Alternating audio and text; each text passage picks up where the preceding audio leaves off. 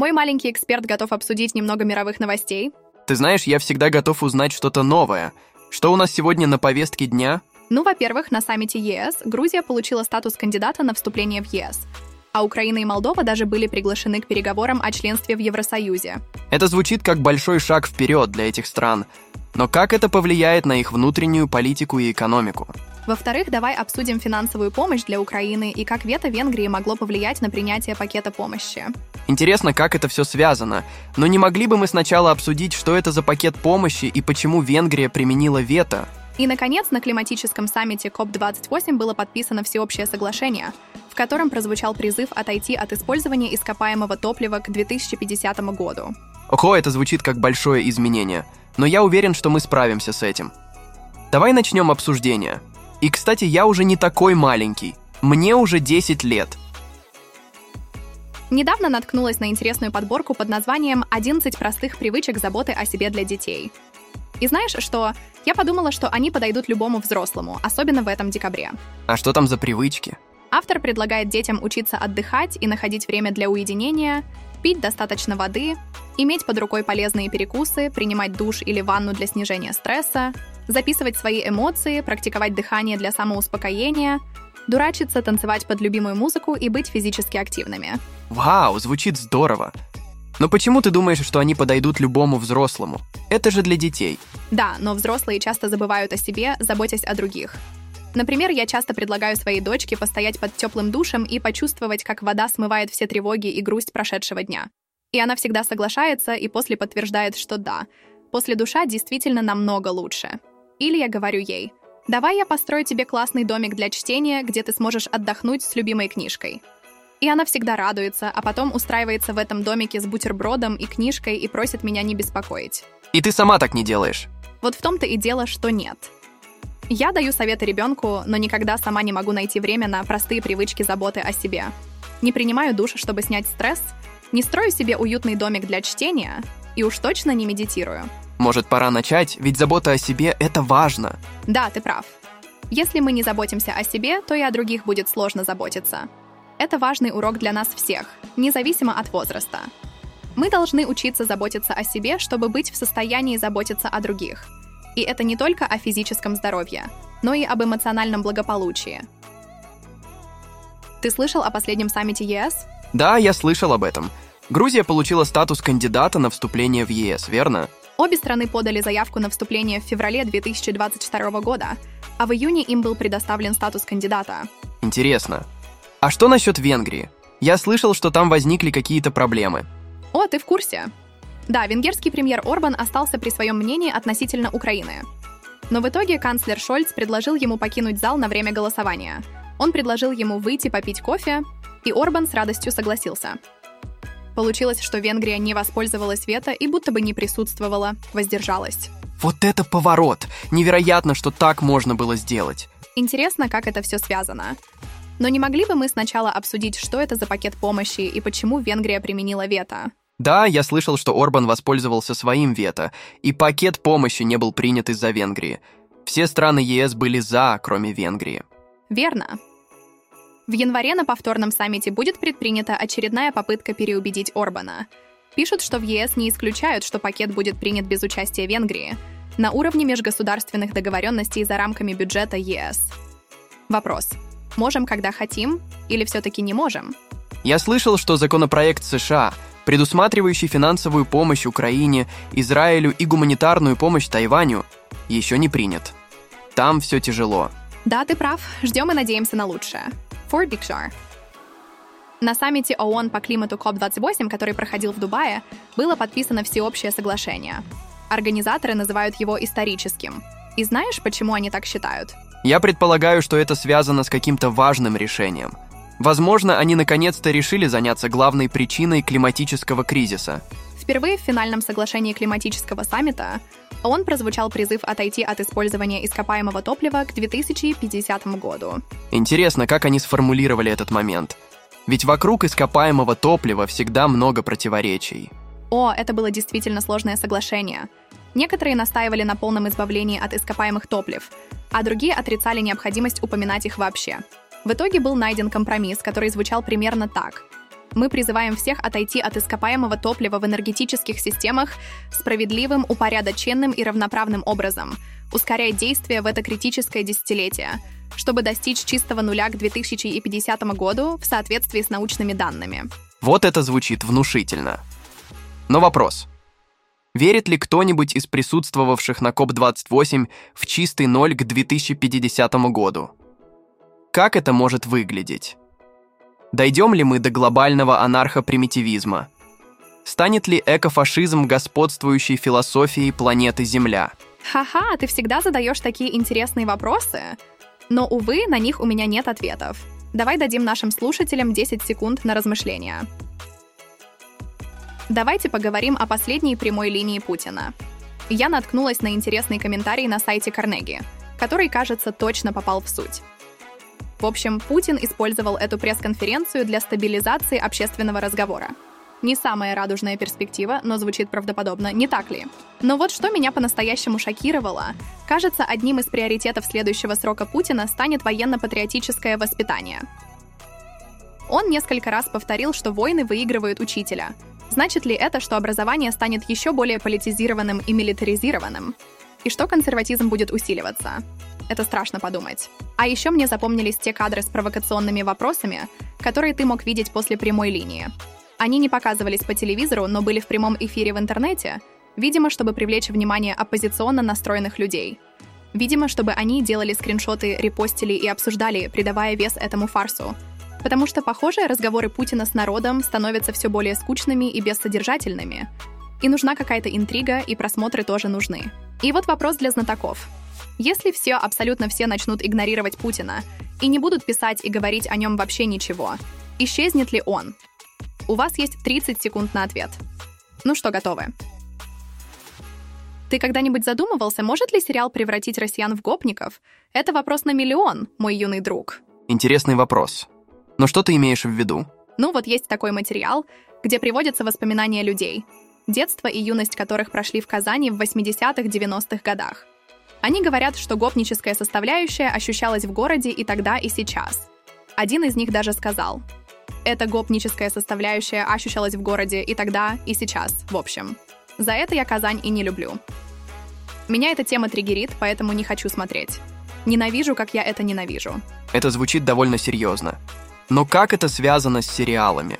Один из моих читателей, который вырос в набережных Челнах, что недалеко от Казани, рассказал, что в одном из сериалов все до мелочей из его детства.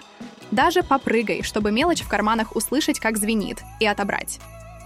В 90-х и начале 2000-х в набережных Челнах действовала ОПГ, 29-й комплекс.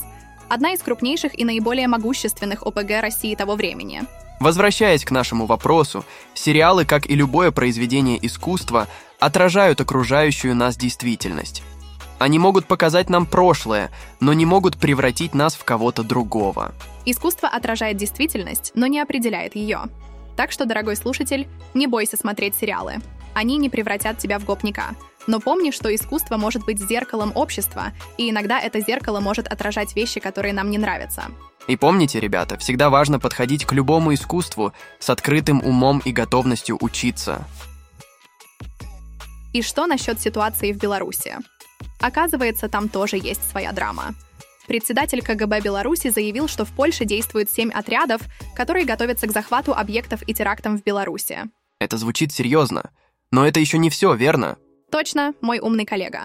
Лукашенко заявил о задержании 20 групп террористов. Подожди, 20 групп. Если в каждой группе хотя бы по два террориста, то это 40 человек. Хотя, можно ли считать двоих группой? Или их правильнее называть пара террористов. В таком случае в группе должно быть минимум три человека. Итого 60 террористов. Вот это ты разобрался. Но ты спросишь, да, зачем ты решал эту задачу? Некоторые вещи невозможно объяснить, мой умный коллега. Ничего, что я вставлю свои 5 копеек. В Беларуси также происходит много интересного. В Бресте мужчину приговорили к году тюрьмы за то, что он в комментариях назвал Лукашенко словом, которое означает «балабол». Что это было за слово? У вас одна секунда на ответ. Интересно, какие еще новости из мира политики и экономики ждут нас.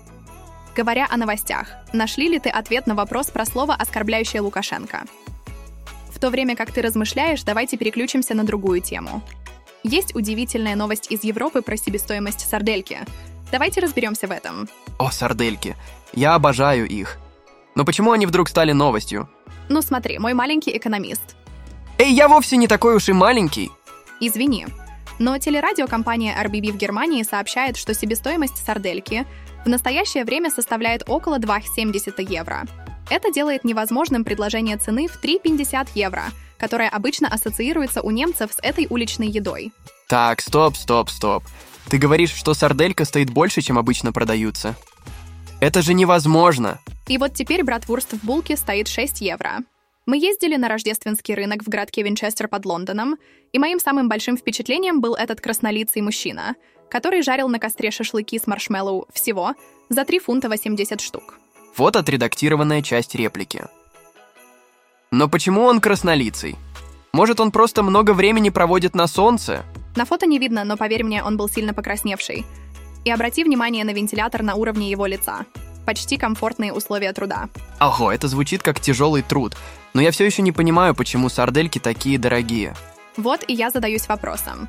Сколько должна быть себестоимость сардельки, чтобы хот-дог стоил 3,50 евро? Подумай над этим. Андес Моссар. Итак, мы обсудили цены на сардельки.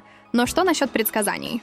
У меня есть интересный материал от Euronews о предсказаниях Нострадамуса. О, Нострадамус! Это тот парень, который жил в 16 веке и был аптекарем, верно? И его предсказания всегда вызывают большой интерес. Например, Euronews ранее публиковали материал о предсказаниях Ванги, который имел большой успех. Поэтому они решили продолжить и рассказать читателям о предсказаниях Нострадамуса. Интересно, что они обнаружили? Статья написана довольно поверхностно, больше для развлечения. Но есть один отрывок, который заставил меня смеяться. Они пишут. Прежде чем мы расскажем вам о грядущем годе, стоит помнить, что прорицатель нередко ошибался. Так, конец света должен был наступить еще в 1999 году, а уходящий 2023 должен быть годом пришествия Антихриста. Конечно, до конца года осталось немного, и князь тьмы вполне может себе позволить испортить нам праздники, но будем надеяться, что его час еще не настал. Вот отредактированная часть реплики. Но вот вопрос. Возможно ли испортить уже испорченное? Да уж, интересный вопрос. Давай подумаем над этим в течение 7 секунд. Нострадамус предсказывал многое, но не угадал, что мы будем обсуждать его предсказания в нашем шоу. Ха-ха. Но вот вопрос, возможно ли испортить уже испорченное? Это было забавное обсуждение о предсказаниях Нострадамуса. Но говоря о предсказаниях и неожиданных событиях, мне напомнила эта историю, которую мне недавно рассказала одна мама о ее дочери и ее приключениях в школе. О, звучит увлекательно. Рассказывай. Неделю назад эта девочка и ее друзья получили в школе красную карточку. Они, выполняя секретную миссию, покинули территорию школьной площадки и зашли в школу через черный ход. Их поймали на лестнице. Ой, звучит как сцена из шпионского фильма. И что случилось дальше? На следующий день, во время большой перемены, пока одноклассники играли на улице, эта удивительная пятерка отсиживалась в классе. Девочка была расстроена этим инцидентом. Ну, это понятно, никто не любит наказания. В тот же день она долго втолковывала мне следующее. «Мама, Джейвен на меня плохо влияет. Он заражает меня своей плохостью, а я не могу передать ему свою хорошесть. Это все он придумал, это была его миссия. Но мне все равно нравится с ним играть. Если бы произошел апокалипсис, то я бы хотела, чтобы на Земле остались я, Кит и Джейван. Ну и ты. И папа, и бабушка, и дедушка. В общем, все. Ахаха. Ой, эти дети всегда умудряются нас развеселить. Мама, мисс Энта сказала, что я и Кит лучшие ученики в классе. Ого, хм, так и сказала. Перед всеми? Ну, у-у, нет. Просто я... Ну, у-у. Я подошла к ней и сказала, что я embarrassed, мне стыдно из-за красной карточки, потому что я правда embarrassed. А она сказала, чтобы я не переживала и что мы с Китом лучшие ученики класса. Она точно знает, как удивить. Впечатляющая девочка. Та меня впечатлила, что дочка смогла понять свои чувства, сформулировать их и поделиться с учительницей. Почему я так не умею? Может, потому что у меня нет учительницы? Ну ты всегда можешь со мной поделиться. Друзья, было бы замечательно, если бы вы начали поддерживать Экспрессо ежемесячно через Patreon или Boosty. Или, если вам удобнее, можно сделать это единоразово через PayPal или Revolut. Большое вам спасибо. iStars Roygar. Сегодня столкнулась с кулером и начала изучать OpenAI. Ты знаешь, что это такое? OpenAI — это искусственный интеллект, верно? Как в тех научных шоу, которые я люблю смотреть. Верно. OpenAI занимается искусственным интеллектом и разработали большой тьюториал по промпт-инжинирингу, который позволяет обучать ИИ понимать и генерировать текст. Вау, это звучит сложно, но интересно. Но давай больше не будем обращаться друг к другу как взрослый и ребенок, ладно? Кстати, ты знаешь, что на Netflix вышел новый мультсериал Carol and the End of the World? Новый мультсериал Carol and the End of the World. Нет, не слышал. О чем он? Я тоже еще не смотрела, но трейлер привлек мое внимание. Это какая-то экзистенциальная тема. Экзистенциальщина — это что-то вроде философии. Экзистенциальщина? Это что-то вроде философии? Что еще у тебя на уме?